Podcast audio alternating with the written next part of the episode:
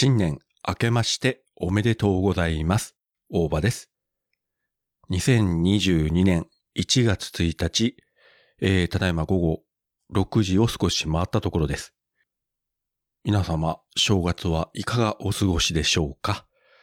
えー、我が家は下の娘が帰省しておりまして、で、今日は朝からイオンの初売りに行って、その後自分の姉のうちに、まあ、新年のご挨拶に行って、妻と娘と姉と女性3人集まるとなんとやらで、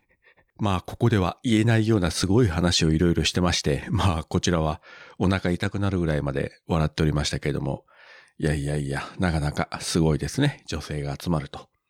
で、先ほどまでネットフリックスでスパイダーマンファーフロムホームを見直しておりまして、というのももう本当に一週間後、スパイダーマンの新作が公開されるからですね、え予習を兼ねて見直しておりました。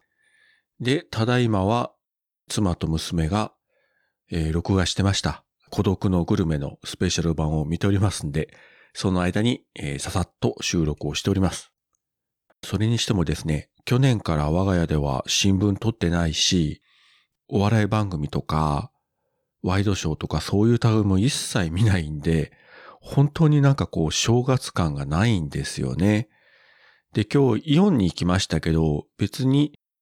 あのまあ、確かにね、福袋を目当てで人並んでましたけれども、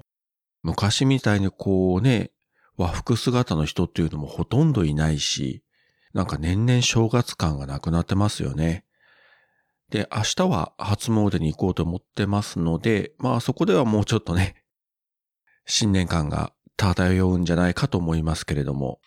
まあとりあえずですね、今年一年元気に、まあコロナもね、またいろいろ感染者が増えておりますけれども、何事もなく無事に過ごせるようにお参りしてこようと思ってます。で、もちろん映画もね、アニメもあれやこれや、えー見まくって、またこの番組でもですね、お話できたらいいなと思ってますし、まあ、今年もですね、まあ、機会がありましたら、ゲストの方をお呼びしてですね、あれやこれやお話ししたいと思いますし、またもし呼んでいただければ、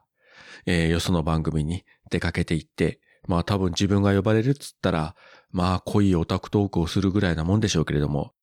そんなんでよければお話しさせていただければいいなと思ってます。はい。長々喋ってるとですね、また家族がやってきますんで、今日の収録はこの辺で終わりたいと思います。それではまた。